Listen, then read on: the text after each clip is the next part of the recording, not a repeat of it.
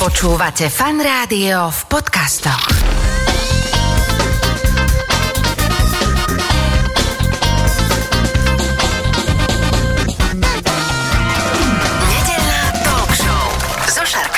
Začína sa nedelná talk show Fan Rádiu. Už v tejto chvíli vedľa mňa sedí v štúdiu Fan Rádia môj dnešný host, Lubo Schwarzbacher. Vítam ťa, Lubko, ahoj. Ahoj, ďakujem za pozvanie. Čau, počkaj, long time no see. Ja som si tak uvedomil, že ja som sa s tebou nevidel celkom také už dlhé roky. Ty si bol redaktor v televíziách rôznych, dokonca si bol hovorca na ministerstve zahraničných vecí, tuším, že celkom až takúto nejakú etapu svojho života robíš v rámci akých PR biznisov a zrazu uh, Nirnix Dirnix čítam v novinách a na, po internetoch, že ty sa vyvážaš na aute uh, v rámci Rally Paríž-Dakar. Tak toto mi celkom akože ušlo, napriek tomu, že sa poznáme z mokrej štvrte, tak ako sa k tomu si sa vôbec dostal? Ideš. No, asi by som mal začať tam, že ísť Dakar bolo môjim detským snom. Hej? To znamená, že to nebolo, že by som sa včera zobudil a chcem ísť Dakar. Keď som uh, pozeral nejaké staršie veci, tak som zistil, že ešte ako redaktor v Markíze v roku 2008 to bolo, tuším, bol taký headline, že Schwarzbacher sa chystá na Dakar. Hej, no a to bol 2008, no v roku 2022 sa mi to podarilo, takže to boli, keby som to chcel tak uh, s nácazkou povedať, 14-ročná príprava, zodpovedná. A počuj, to naozaj tak je, že, že ty keď chceš takýto pretek dať, lebo ja som si o tom e, potom tak počítkal, že o tej histórii, že v 77. ten Thierry na tom motocykli išiel po Afrike a tak a že nejak to rozbehol a bolo to obrovská slava. Ja sa pamätám ešte ako dieťa, že keď e, Kamil Oprajs na Tátrovke sa toho zúčastňoval ako Českoslovak aj vyhrával, že vždy to bolo také, že o život e, m, všetky tie etapy a takže to bolo veľmi ťažké. Potom prišla tá nová doba tých našich svítkov, Jakeš, Katriňák. Katriňák. Áno, a že proste, že, že to mi prišli takíto úplní gladiátori e, v tom celom a že ako sa človek ako keby amatér môže do tohto vôbec pustiť, že keď si nerobil predtým nejaký e, automobilový šport. Tak ja som tak eh, latentne okolo toho automobilového športu sa motka dlhšie. Išiel som pár takých diaľkových rally predtým, aj vlastne Fakt? ešte keď som bol v Markíze. Potom som robil aj akoby PR manažéra viacerým tímom, teda aj tomu môjmu parťakovi, s ktorým som teraz išiel, ale aj napríklad s Mirom Konvopkom.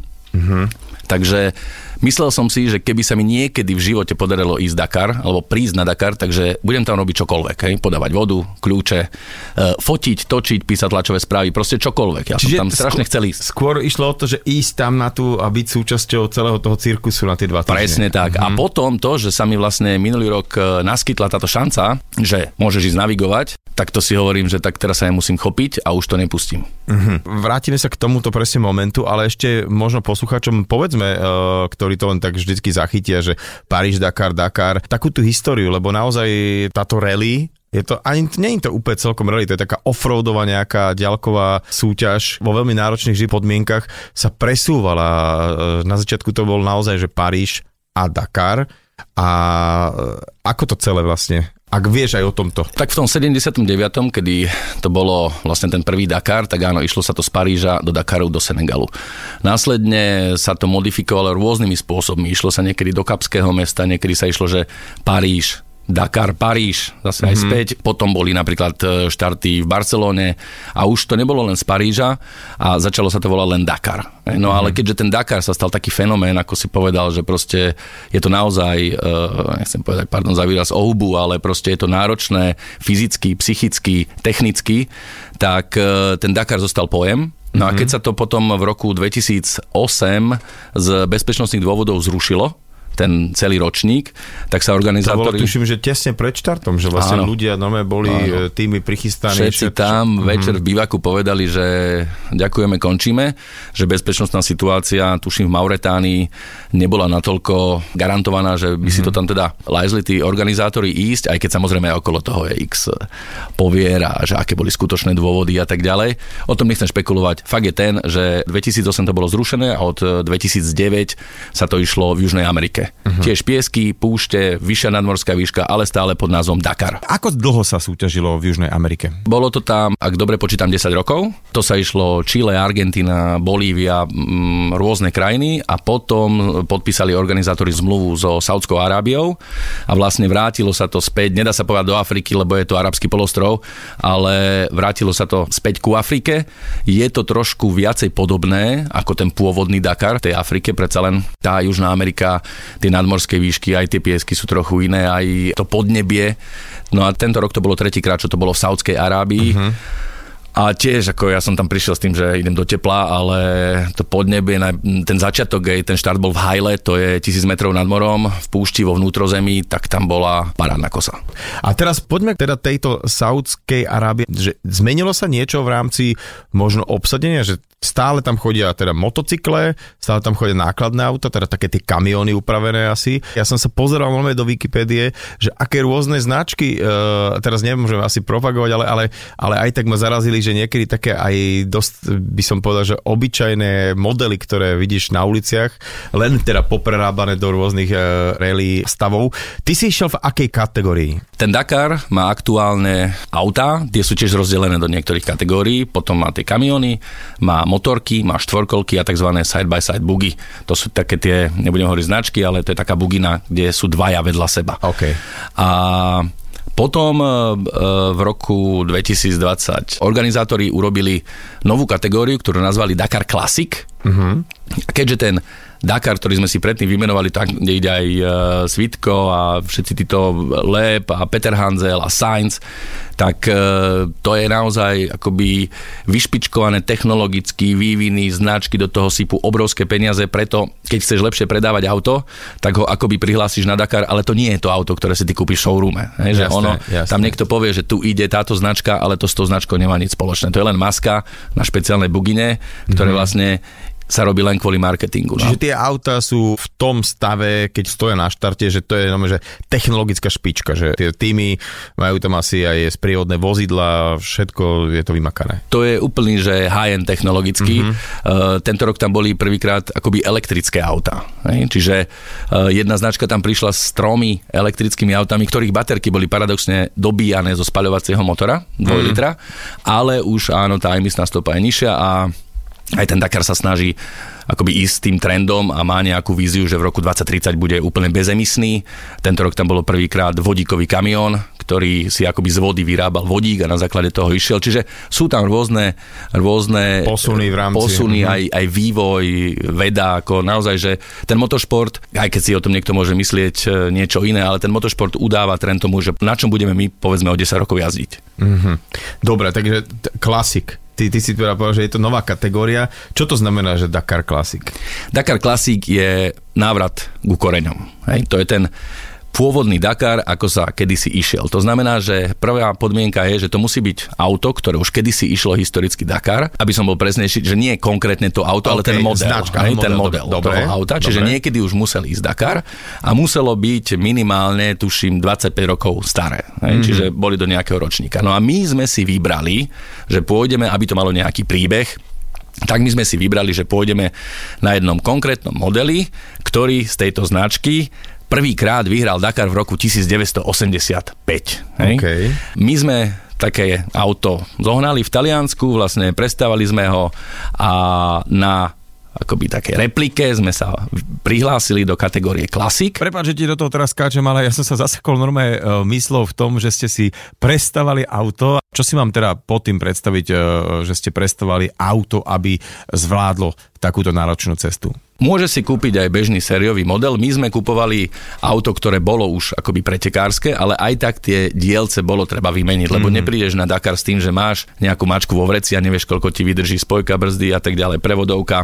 Jasné. Takže my sme kúpili závodiak, ale ten závodiak musí mať klietku, musí mať športové sedadlá, musí mať športové pásy, musí mať siete na boku, keby si sa prevrátil, aby ti ruka nevyskočila mm-hmm. z auta. Hej. Jasné. Čiže uh, on má nejaké bezpečnostné parametre FIE, musí mať e, nádrž extra, lebo pri tých prejazdoch ty nevieš na jednu nádrž prejsť tej púšti, čiže tie auta majú všetky prídavné nádrže, takže tá prídavná nádrž musí byť nejako certifikovaná a tak ďalej. Jasne, čiže nemôžeš to ne, ne v bandaske, že doleješ si. Jasné, nemôžeš mať v okay. bandaske benzín a doleješ si, lebo, lebo keby sa niečo stalo, tak ten benzín je prvé, čo začne horieť v tom No, aute. jasné. Čiže musíš mať všetky tieto veci a keď to splníš, prihlásiš sa, tam je nejaký technický športový komisár, ktorý to celé prejde a oni ti potom povedia, OK, si prihlásený do kategórie klasik a nás tam bolo 150 aut, z ktorých bolo, ja neviem, asi 10-15 kamionov, kde bol napríklad aj Pepa Kalina, čo bol navigátor Loprajzov, kedysi mm-hmm. dávno.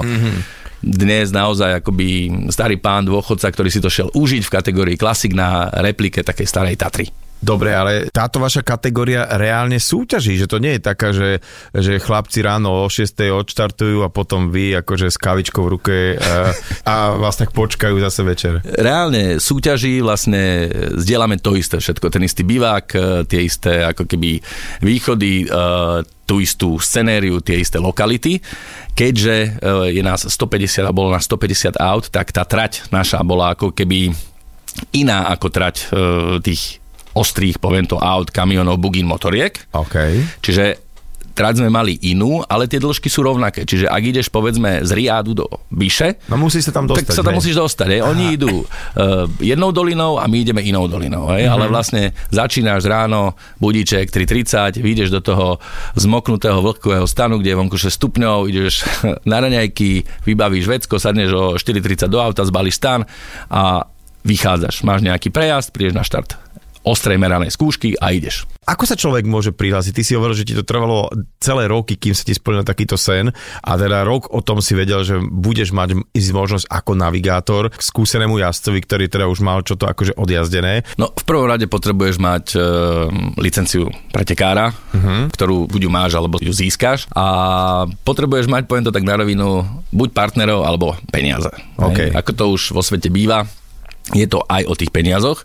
A keď si povieš, že mám takúto predstavu, potrebujem či už cez sponzorov alebo z vlastných zdrojov to vyfinancovať, tak sa prihlásiš, máš auto a keď splňaš všetky tie akoby parametre a stihneš to v nejakom čase, lebo tá registrácia sa otvorí a zavre. Mm-hmm. Že to nie je tak, že nekonečno, čiže ľudia z celého sveta tam klikajú a čakajú na to, aby sa prihlásili, tak e, potom tam v podstate môžeš ísť. Čiže tak odľahčené povedané, aj ty keby si chcel ísť a venuješ tomu nejaký čas, nejakú prípravu, tak ten Dakar budúci rok môžeš ísť napríklad s nami v týme. OK, môžem, ale to, to... A čo tam bude, čo si hovoríš, aké sú to všetky možné úlohy, že podávať... e, Vodu by si, kávu by si nám mohol Dobre, to- váriť to som napríklad. zvládol. A išiel by som nejakým takým, že e, klimatizovaným špeciálom, hej? Išiel by si autom, pokiaľ by si mal auto, ktoré má e, bezpečnostnú klietku, tak môžeš ísť na trať, ako keby ako novinár. Hej? Čiže pokiaľ nie, tak ideš len z bývaku do bývaku presuny. Je to stále tak, že sa začína na nový rok 1. januára a tá prvá etapa, ak teda viem, ešte nie je nejaká taká, že originál etapa, ale je to taká akoby skúška, alebo ako to je? Áno, volá sa to prolog, to okay. je vlastne len taký povedzme 20-kilometrový úsek, ktorý len stanoví poradie, v akom sa do prvej ostrej etapy bude štartovať. Pretože tí lepší idú prví mm-hmm. a tí horší idú Jasne, poslední, aby si tam nezavadzali.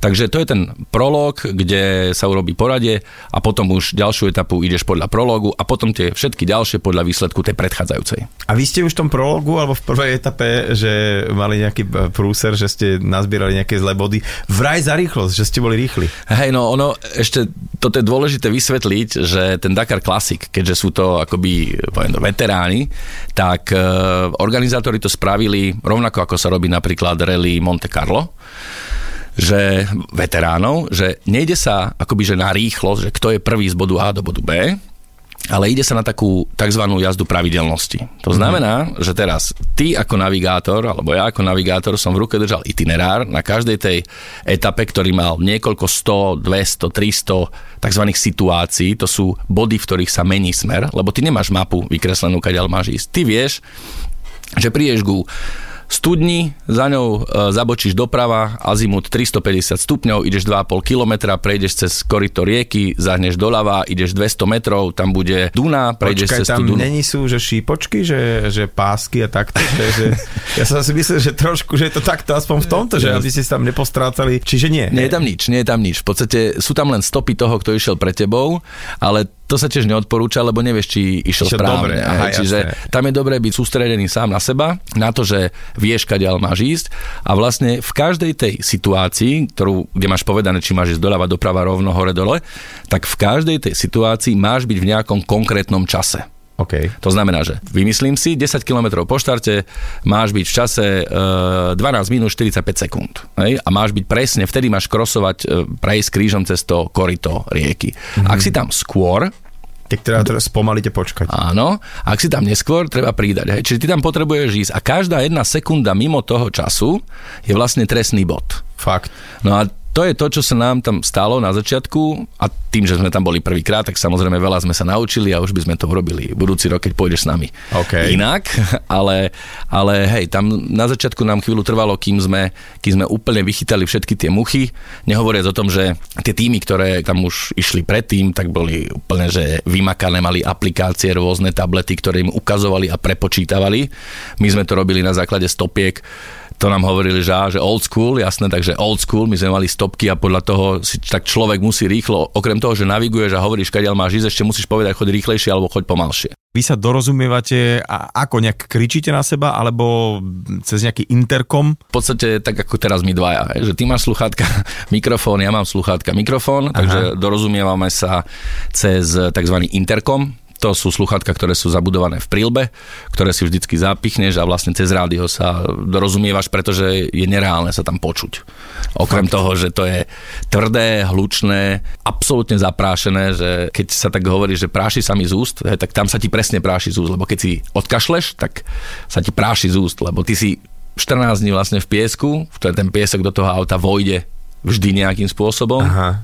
Takže je tam teplo, je to tvrdé, hlučné, zaprášené a rozpráva sa cez uh, interkom. Ty si ešte aj povedal, tie športové sedadla, tie sú väčšinou také, že tie musia byť, hej, nemôžeš tam ne- dať nejaké pekne polstrované, hej, že, že Tie, tie musia byť a Dečka pod zadok, vieš, a takto, že aby, aby že ma nebolo chrbátik alebo zadok. si vystretý, si úplne, že napevno pripútaný tými trojbodovými pásmi, nie je to Aha. taký pás ako v aute. No a na hlave máš tú prílbu, ktorá tiež má nejaké to kilo, pozeráš sa dole, pozeráš sa hore, dole, hore, dole, takže celkom z toho boli krk napríklad. Po prvom alebo druhom dni eh, si človek povie, že fú, som ani nečakal, že tá prílba je taká ťažká. Keď o tomto celom hovoríš, tam máte nejaké aj predpísané oblečenie, lebo myslím, že kvôli bezpečnosti sa obliekajú nejaké nehorlavé vrstvy. Máš predpísané spodné prádlo nehorlavé, to znamená ponožky, spodky to nazvem, Aha. nejaký nátelník. Na to si oblečieš kombinézu, ktorá je tiež nehorlavá. Na hlavu si oblečieš kuklu, ktorá je nehorlavá a na tú kuklu si dáš prílbu. A v tom je celkom teplo. A Asi. v tom je strašne teplo. čiže počkaj, čiže e, keď už ideš tou púšťou, vonku je teplo, ale máte, že klimatizáciu alebo niečo tak. Či nie? Čo sa? Tak Jasné. pýtam sa. Tak, E, tak pred nemáme. 25 rokmi už bola klimatizácia niekde, ale asi v autách nie. Hej, ako možno, že aj v nejakých prvých bola, v Amerike určite bola v autách, ale pri týchto športových autách všetko, čo tam nemusíš mať, tam nemáš. Lebo Aha, všetko, čo sa ti môže pokaziť, je úplne zbytočné a môže ti to znižovať výkon a tak ďalej. Takže my sme nemali klimatizáciu. Z istých technických dôvodov, ktoré tu nebudem rozoberať, sme nemali ani kúrenie. A kúrenie si potreboval? No hlavne, keď sme sa ráno zobudili, a bolo 5 stupňov v tom Ja. hajle a je 4,45 a ty ideš teraz 100 kilometrov niekde na štart ostrej etapy, tak je A je tam, 5 stupňov. je tam akože zima. No tak ja, aspoň si, že tak si bol rád, že máš tie spotky nehorlavé, vieš? Jasné.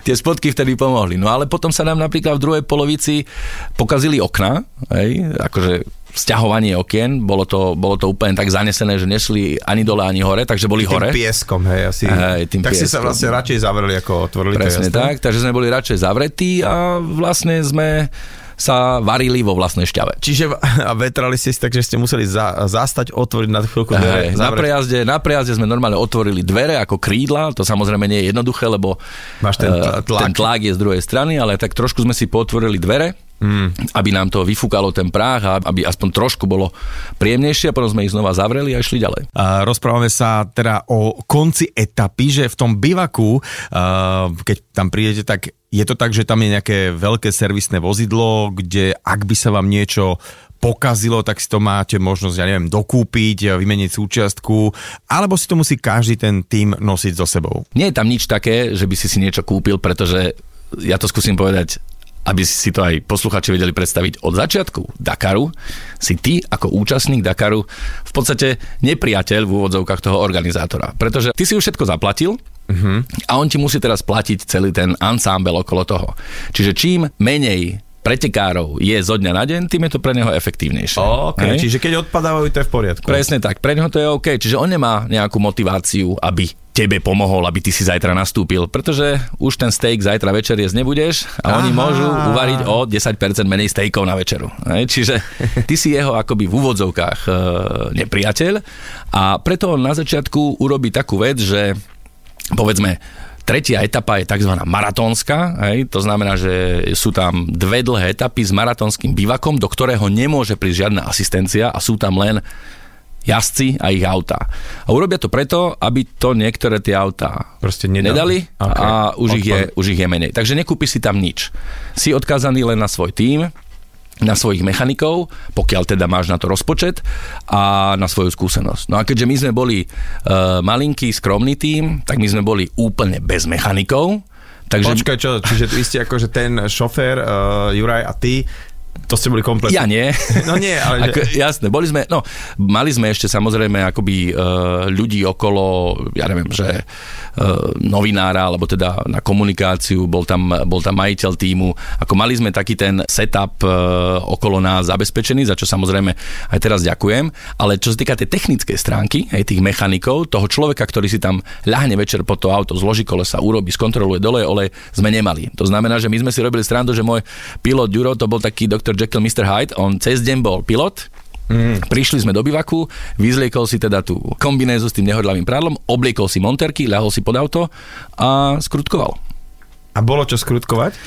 Bolo, lebo vždy je čo, hej, musíš skontrolovať nejaké veci, niektorý olej musíš vymeniť a samozrejme nám sa stalo to, čo sa môže stať hocikomu, že asi, ak si dobre pamätám, v 4. alebo v 5. etape nám odišla trojka, teda tretí prevodový stupeň, čo je v cross country rally počkej, asi... Počkej, jednotka, dvojka, čiže no akože jedno to kolečko v rámci prevodovky? Áno, jedno to kolečko sa dolámalo, vypadli zúbky a nedala sa zaradiť trojka. Čiže išli sme 1, 2, 4, 5. No a toto spôsobuje kvantum ďalších problémov, ktoré sa na seba navezujú, navezujú, navezujú. No, a tak vlastne... je to presne tak v strede toho, tej uh, skrine, to znamená, že asi, asi je to dosť blbosť, že ťažko sa jazdí s tým, nie? No je to v strede, v cross country je to asi najpoužívanejšia rýchlosť, je tá trojka, ale, ale štandardne v autách je to asi najmenej používaná rýchlosť. Ak máš manuálnu prevodovku, Jasné, tak, tak trojku len tak prebehneš, hej? akože nejdeš na trojke, čiže konštrukčne je tá prevodovka na tom treťom prevodovom stupni aj najslabšia. Preto sa to najčastejšie v tej trojke aj pokazí.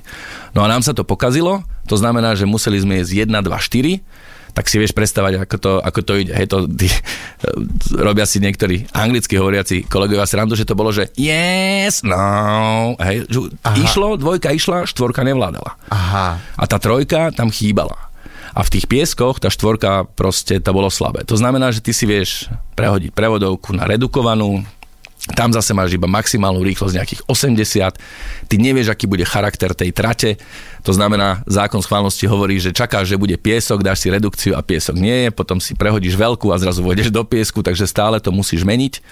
Začalo sa to prehrievať, z toho dôvodu sme vlastne odstrihli aj, aj kúrenie, Takže a potom bol, bol, malo to vyššiu spotrebu, lebo keď ideš na obmedzovač 5000 otáčok 2 e, hodiny, tak to auto proste papká svoje a potom zistíš, že už nemôžeš ísť také tak bomby, rýchlo, aha. lebo jednoducho nedojdeš do cieľa, zostaneš stáť a tam ti nikto nepomôže. A čo potom s tými ľuďmi alebo tými jazdcami a navigátormi a vôbec, keď to auto zastane, povedzme, z technických príčin, dojdem benzín, alebo ja neviem, sa im tam niečo zlomí.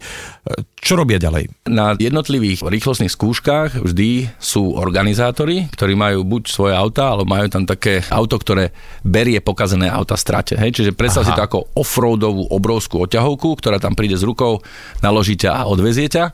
No a dovezie ťa do toho bivaku niekedy v noci, lebo je tam jedno na tri úseky, takže keď sa niekto prevráti, Hej, ako sme boli svetkami viackrát, že bol na streche, lebo proste zle odhadol tú situáciu, mm-hmm. aj keď to je pravidelnosť, ale ako náhle ty si pomaly na tých checkpointoch predtým, tak už, už tomu tlačíš, hej, že už ideš šponu a snaží sa to dobehnúť a tam už proste sa môže stať nejaká chyba. Prípadne, mm-hmm. keď predbiehaš, ty nevieš tam predbehnúť auto ako u nás, že dám smerovku, lebo tá cesta je len pre jedno auto a to auto pred tebou tak práši, že ty nevidíš nič a ak ho chceš predbehnúť, tak musíš ísť mimo cesty a tam už len tak máš privreté oči a dúfaš, a že to nie je tak, nevlečíš že, do nejakej že, diery. že na neho blikne, že brácho idem že, a on sa uhne, že Hej, nie, Sú to preteky nie, proste, nie, hej?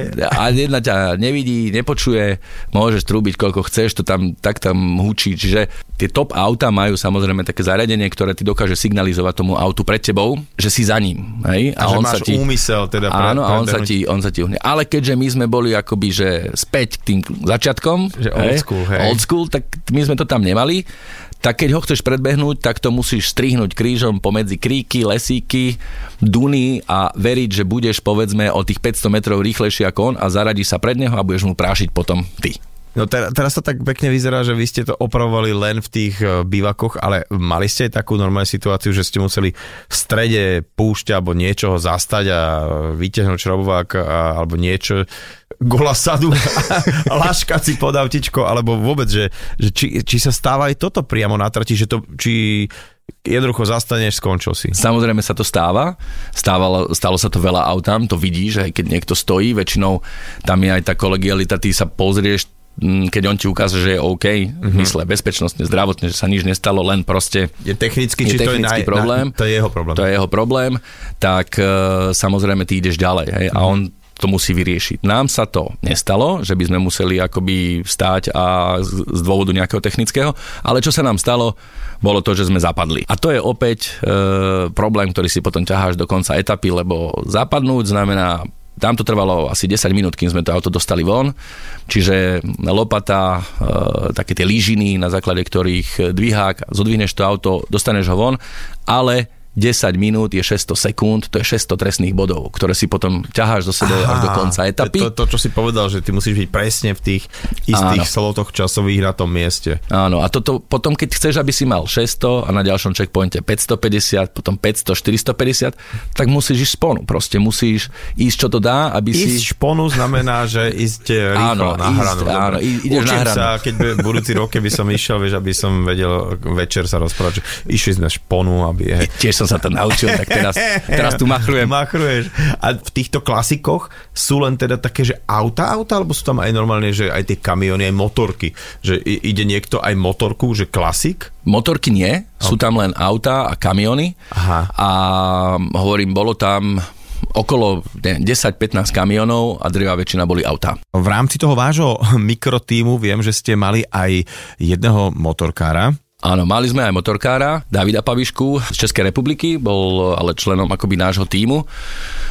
A pôvodne mal byť členom nášho týmu aj e, Ivan Jakeš, ale tam to nakoniec e, z nejakých dôvodov e, nevyšlo, čo samozrejme skomplikovalo situáciu aj nám. A to bol vlastne ten dôvod, prečo sme my nemali asistenciu alebo sme nemali mechanika, pretože pretože sme mali nejakých ľudí zdieľať, ktorí tam nakoniec nešli, čo vytvorilo ako keby sériu ďalších komplikácií, ktoré keď sa dali dokopy aj s tou trojkou, tak tie komplikácie akoby rástli, rástli, ale áno, tí motorkári klobúk dole, najmä keď e, vieš si predstaviť, aká nebola zima v aute, no a teraz si zober, že on je 5 stupňov, alebo 8 a ty si 4.30 sadneš na motorku a máš ísť 150 kilometrový prejazd po tme, mm, hej, máš, oni sú všetci natiahnutí do takého igelitového vreca, pripomína to všeličo, ale je to také, taký igelitový návlek a vlastne, aby, aby im nebola taká zima, majú také vyhrievané rukavice, poviem to, na tých riaditkách, do ktorých si dajú tie ruky a idú. Takže motorkári, to je, to je úplne šialené, to, to fakt. No a bohužiaľ, teda David mal, mal nehodu v 4. etape, kedy, kedy spadol, zlomil si kľúčnú kosť, uh, aj tri rebra. Mm. Z nejakého dôvodu sa mu neotvoril airbag. Oni majú také, ako keď máš lavínový airbag, hej, čiže majú na sebe takú vestu, kde pri, pri páde, ale je tam nejaký gyroskop a keď tam sa nastane veľký prudká zmena e, gravitácie, rýchlosti, tak e, sa im vlastne nafúkne taký akoby airbag do ktorého oni spadnú. Čiže je to taká je to Ochrana. také ochrana. Jasné, jasné. Čiže to, to som nepočul, že také No, to je to posledné, posledných pár rokov, Mhm. ako je to novinka, ale jemu sa to neotvorilo a teda skončil. No. Do, dopadol tak, že bol dolámaný a to sa nedá ísť. No tak jasné, ale či, čiže uh, akože živý, zdravý, že prežil to, že je v klídku minimálne, Áno. takže že nebolo to fatálne nič, chvála Bohu, lebo, lebo uh, stávalo sa aj historicky teda, že boli tam niekedy až takéto fatálne veci. A vy keď prichádzate do toho bivaku, tak uh, že ako to prebieha? Uh, to pýtam sa, vieš, z praktických dôvodov, že ak by som teda budúci rok, ako hovoríš, mal ísť, Výborne, že, výborne. Že, či, čo mám čakať, vieš? Čakaj to, že keď prídeš do bivaku, do nového bivaku, tak e, na začiatku pri tom vstupe odovzdáš e, roadbook, je to taký ten, že itinerár, ktorý si zoberie organizátor, spravíš nejaké rozhovory, ktoré tam sú nejakí akoby content manažéri Dakarovi, urobíš nejaký rozhovor a ideš za organizátorom, ktorý má takú motorečku malinkú, má na chrbte napísané follow me, ako na letiskách, hej, keď mm-hmm. ide lietadlo za nejakým autom, ty ideš za ním a on ti presne ukáže, že toto je tvoj spot. Za to mm-hmm. sa samozrejme, to máš dopredu, ty povieš, že koľko miesta potrebuješ, oni to vyskladajú a oni ti povedia, že tu si teda rozbal svoje stany, svoj prístrešok, karavany, asistenčné auta a tak ďalej. To si všetko vezete vo svojom autičku, hej? Nie, v našom autičku v podstate nie je nič a stany, spacáky a osobné veci nám viezli v tých dvoch autách, ktoré boli Jasné. ako keby súčasť nášho týmu. To znamená, že my sme boli závodné auto a dve ďalšie autá. Jeden karavan a jeden taký offroad a to sme vždy traja vedľa seba stáli.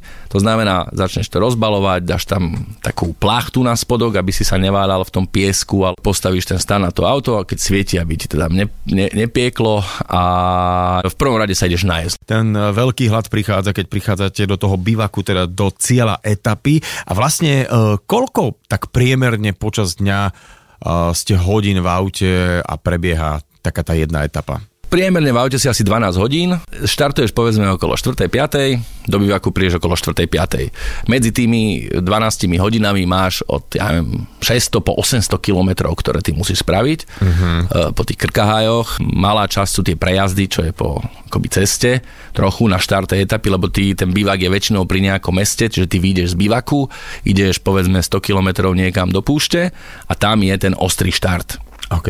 No a ty vlastne, povedzme, z 800 km máš 600 po púšti a tých 600 km máš rozdelené na merané úseky alebo na prejazdy. Hej? Prejazd znamená, že máš tiež stanovený čas, v akom máš prejsť, ale nikto ti tam nemeria tie waypointy, tie... Čiže v tie, tých tie prejazdoch si môžeš spraviť takúto Áno, zastavičku. presne tak. V tom prejazde môžeš zastať, vyskočiť von, keď ti treba spraviť nejakú potrebu, tak ju spravíš.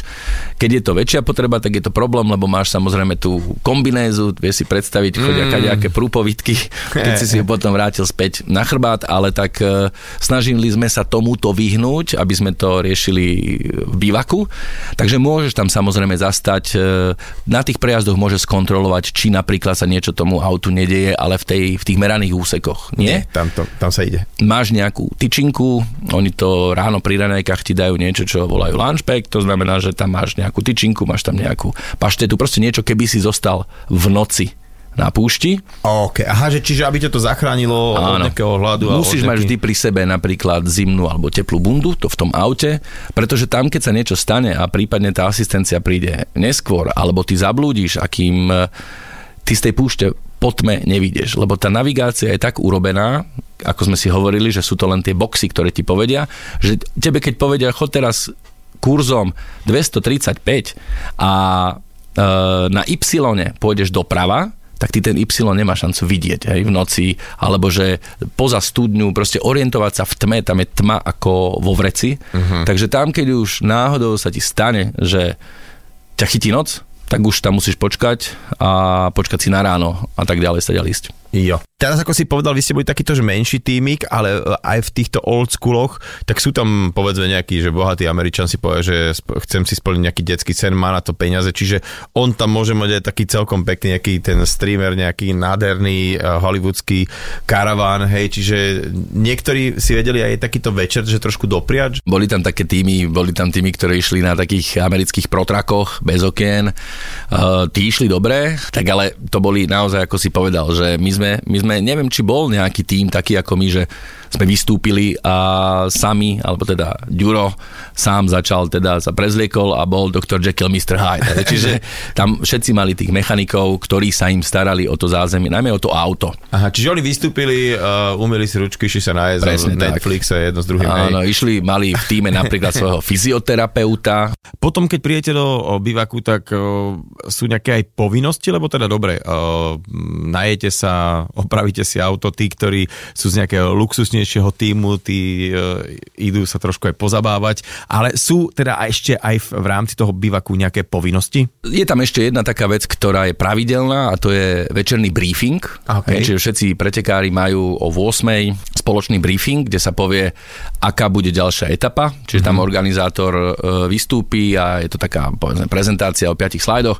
kde povedia, že teda zajtra nás čaká takáto etapa, je piesková, je kamená, je technická, je rýchla. Tankovania sú tu, tu a tu, dávajte si pozor. E, tu je napríklad 700 km, 500 km bez pumpy, mm-hmm. alebo bez možnosti tankovať. Tu vám organizátor pripraví cisterny, pretože tí pretekári tankujú na benzínových pumpách štandardných len počas ako keby prejazdov, keď mm-hmm. potrebujú, ale každý účastník Dakar má zabezpečené akoby tankovanie zadarmo v tom štartovnom, čiže tam sú vždy pri bivaku sú cisterny, ktoré tankujú či už benzín alebo naftu. Mm-hmm. Takže toto je tam zabezpečené, čo sa týka tankovania, je tam ten briefing a na tom briefingu, ktorý trvá 15-20 minút, ti povedia, čo ťa čaká na druhý deň. Ten briefing skončí, my sme potom o, o, o 21. ešte robili taký live stream na Instagrame práve s Ivanom Jakešom, no a to skončilo o pol desiatej, to bolo tak akoby pripraviť sa na noc, predbaliť sa, keď sme ráno zase všetko museli ako keby znova zbaliť, tak sa už tak predbalíš, mm. aby to ráno o tej štvrtej si tam s tými zalepenými očami aspoň ako tak nebehal úplne zmetene. No a snažili sme sa do takej pol jedenástej byť e, akoby v stane v spacáku, keďže ráno 3.30 stávaš. Čiže spí sa v stane, hej? A čiže uh, opäť to, že keď som si predstavil, že niektoré týmy asi mali, ako si hovoril, nejaký taký, že track, kde mali parádnu nejakú postel, jak svinia nafúkovaciu, všetko, klíma bežala. Čiže vy ste si takto, že poleškali v stane a išli že totálne old school, Áno, hej? my sme šli úplne old school. Samozrejme, že, že Nasser Alatajach alebo, alebo Sebastian Leb nespia v stane. Hej? Majú tam všetci karavany, majú tam tie rozťahovacie karavany a spia pekne v klimatizovanom uh, kde majú počítač, Wi-Fi, všetko, starajú sa im o auto, donesú im tam, bohaté týmy majú vlastného kuchára, čiže oni do toho Okay. cateringového stanu ani nejdu. Hej, že je tam jeden český tím, ktorý mal proste vlastného kuchára a oni počas Dakaru ani nevedeli, že kde je ten cateringový stan, lebo mali knedlo vepšo zelo, mali tam nejaké buchty a vlastne teda vepšo nie, Sádskej Arábii, iba nejaké prepašované, ale Zelo. vlast, knedlo zelo, vlastné, vlastného kuchára a, a celý ten catering mali vlastný. Ale to je to, ako sme si povedali, že ten budget, ten rozpočet je neobmedzený. Hej. To je, že môže ťa to stať e, tak ako nás, ale môže ťa to stať, že 10 krát toľko, mm-hmm. dokonca 20 krát toľko. To je mm-hmm. sky is the limit. OK, a teda uh, tam nie je žiaden deň prestávka, alebo býva niekedy taký, že jeden deň off? úplne? Jeden deň off, áno, jeden deň Po off, to je? e, v polovici to je. V polovici. Presne v čiže, polovici. čiže 7 dní, e, deň voľna, 7 dní a koniec, hej? 6 dní, deň voľna 6 dní, lebo tých akoby ostrých dní je 12, e, 13. deň je ten deň voľna a ten 14. deň je ten prolog, hej, čo sme si hovorili na začiatku. Takže je to ako keby, že 14 dní trvá to podujatie, ale máš tam 12 ostrých etap. Tých 14 dní celé to podujatie síce trvá, ale je tam aj pauzička po 6 dňoch. A čo sa vtedy tak robí, ako ja neviem, čo tam, aj trošku žurujete, alebo? V Saudskej Arábii sa žuruje pomenej, ale aj takí sa našli. OK, čiže dobre, ale že taký, že ľudia potrebujú po, vyčistiť hlavu, ale asi také týmy ako vy hlavne riešiť technické problémy, že skúsme otvoriť tú prevodovku a vyhodiť tam ten, tú trojku úplne preč, nech nám to tam nehrkoce. Presne tak, ako našou úlohou bolo otvoriť tú prevodovku, vybrať tie zuby vylámané, aby sa ne, nejako reťazil ten problém ďalej. Takže áno, my sme sa počas dňa voľna venovali autu, ale tak je to aj na to, aby si sa konečne vyspal, že si povie, že nevstávam ráno na budík a budem spať, čo to dá. Mm-hmm. Oholí sa, dá si sprchu lepšiu, dlhšiu, hej, teplejšiu. Takže, okay, takže, takže tak, taký, také, že de, pre seba. Wellness. wellness deň. Dobre, štatistiky hovoria, že vyše 140 aut, teda takýchto oldschoolových klasických, že išlo na trať a dokončilo to koľko zhruba, že aký je tam odpad a teda na akom mieste ste skončili, lebo vy ste prišli, vy ste prišli do cieľa, to je veľké. Hej, my sme prišli, tam ešte poviem, že tých 150 aut, ktoré išli ako keby klasík, tak organizátori ich rozdelili do troch rýchlostných kategórií. Mm-hmm. Auta, ktoré vedeli ísť úplne len pomaly, auta, ktoré vedeli ísť rýchlo, stredne a auta, ktoré vedeli ísť akoby super rýchlo, čo boli ex-Dakarové špeciály. Hej. Mm-hmm. My sme boli v tej strednej skupine, rýchlostnej. To znamená, že tie priemerné rýchlosti mal každý akoby iné. Najskôr išli tí najrýchlejší, potom tí strední, potom tí pomalší. No a v tej, v tej našej rýchlostnej skupine bolo 60 aut asi a my sme skončili 20. To znamená na konci prvej tretiny. Tak slušné, akože na to, že, čo si povedal, že takýto, že fakt, že veľmi oldschoolový tým a že so stopkami a chudák Juraj teda každú noc leškal pod autom a tak, tak to je paráda. A hlavne to, podľa mňa tu sa ráta to, že keď niekto dokončí. Nie? Presne, presne tak. Vlastne preto aj všetci tí, čo uh, dokončia, dostanú takú medailu, ktorá je vlastne len za to, že si uh, došiel do cieľa No a každý, kto dojde, vyhráva. No a, a v tom, tom celkovo z tých 150 alebo 148, už si nepamätám to presné číslo na začiatku, tak sme boli 51. Hej. Čiže tiež na konci prvej tretiny. No, tak, Čiže slušne. Myslím si, že, hamba, hej. Hej, myslím si, že žiadna hamba a na to, za akých okolností sme išli a čo sme všetko museli riešiť, tak e, výborne. Ako, naozaj Ďuro je parádny a jedna parťák, že e, vôbec sme si neliezli, alebo teda o mne neliezol na nervy, dúfam, že ani ja nemu. To sa chcem opýtať, že, že toto musí byť tiež také náročné, že akokoľvek môž, môžeš byť v nejakých normálnych uh, podmienkach, uh, dobre spolu vychádzať zrazu, keď ideš 12 hodín, ako si povedal, že teplo jak svinia, práši sa tam, uh, nadhadzuje ťa v kúse, kúkaš sa pred seba tam na nejaké auto, ktoré ti práši, že nevidíš nič a v podstate celý čas nemôžeš si ani na 5 sekúnd oddychnúť, že možno byť celkom také vypeté, že už po istej chvíli okrem navigačných pokynov akože nič ani nechceš povedať jemu alebo naopak. Je to, samozrejme, je to vypeté, taká situácia situácia príde, vždy musí prísť, to je úplne normálne, ale tak e, vieš, niekedy to tak e, nedávno jeden e, náš spoločný kamarát mal tiež takú pasáž, kde povedal viacej vulgárnych slov do éteru, alebo teda nie do éteru, ale povedal kolegovi, aj samozrejme, aj, aj nám sa to stane. Hej. Ale dôležité je si vždy si to s chladnou hlavou nejakým spôsobom ustať, povedať si, dobre, teraz sa sústredíme na to, prečo tu sme a toto budeme riešiť inokedy. No a samozrejme podmienka je, že keď si s niekým 12 hodín v kuse, tak potom chceš e, mať vlastný stán a mať pokoj. Čiže keď to nebolo úplne nutné, tak potom každý samozrejme sme chvíľu trávili aj času so sebou alebo s rodinou nejako vzdialené cez nejaké komunikačné mm-hmm. kanály. Čiže máš tam aj čas si, si oddychnúť, ale je veľmi dôležité, aby ste si ľudsky sadli. Takáto otázočka na záver. Ty si si splnil detský sen a, a OK, ale uh, máš to tak odfajknuté, stačilo, alebo by si išiel znova? Tak eh, asi vieš, ako to je s takýmito vecami. Ono je to tak fascinujúci zážitok, že ty si povieš, že ešte raz by som to možno že dal, ešte raz by som sa tam možno išiel pozrieť a keď už si videl tie veci, ktoré sme teraz nemali úplne ideálne, že a možno keby sme to ešte vedeli urobiť, lebo strašne veľa sme sa naučili, mm-hmm a môžeme si myslieť, že teoreticky by sme ešte možno trošku lepšie mohli skončiť. Samozrejme, mám kamaráta, ktorý mi hovorí, kašli na to, to je úplne blbosť, budete mať parádny tím, aj tak sa vám niečo stane a skončíš a pokazí si spomienky na to celé. Že choď raz a pozri sa iným smerom. No ale tak úprimne, už som to aj tak doma akoby naznačil. Hej. Hej. Tak ešte raz niekedy v budúcnosti, nehovoríme si ešte rok, ale niekedy v budúcnosti e, by som sa tam ešte veľmi rád išiel pozrieť. OK, tak vtedy mi dáš vedieť a e, idem do toho týmu. Presne, da, Daj mi dopredu vedieť a nájdeme mi nejakú už funkciu, takú nejakú bezpečnejšiu, a, aby som to tam aspoň e, večer s vami mohol zdieľať. A vlastne tie auta, ako si hovoríš, novinárske, takže chodia tiež po tých tratiach, hej? Áno, poznáš Kazmu možno, hej, ten tam bol, uh, chodia tam akoby aj z iných krajín influenceri ako si ty. Ja som už len influencer. Moderátori, herci, akože dokáže, napríklad išla tam Olga Lounová, ktorá išla v jednom českom týme, takže ako určite ti nájdeme miesto, to sa neboj, určite ti nájdeme miesto, musíme si to len dobre premyslieť a ty začni sporiť. Aj takto, takto, že už viem, prečo ma, že no dobre, to sa ešte dohodneme. Musím povedať, že uh, málo ktorý host, keď sa tu rozprávam, takže celé dve hodiny sa, ty sa usmieval.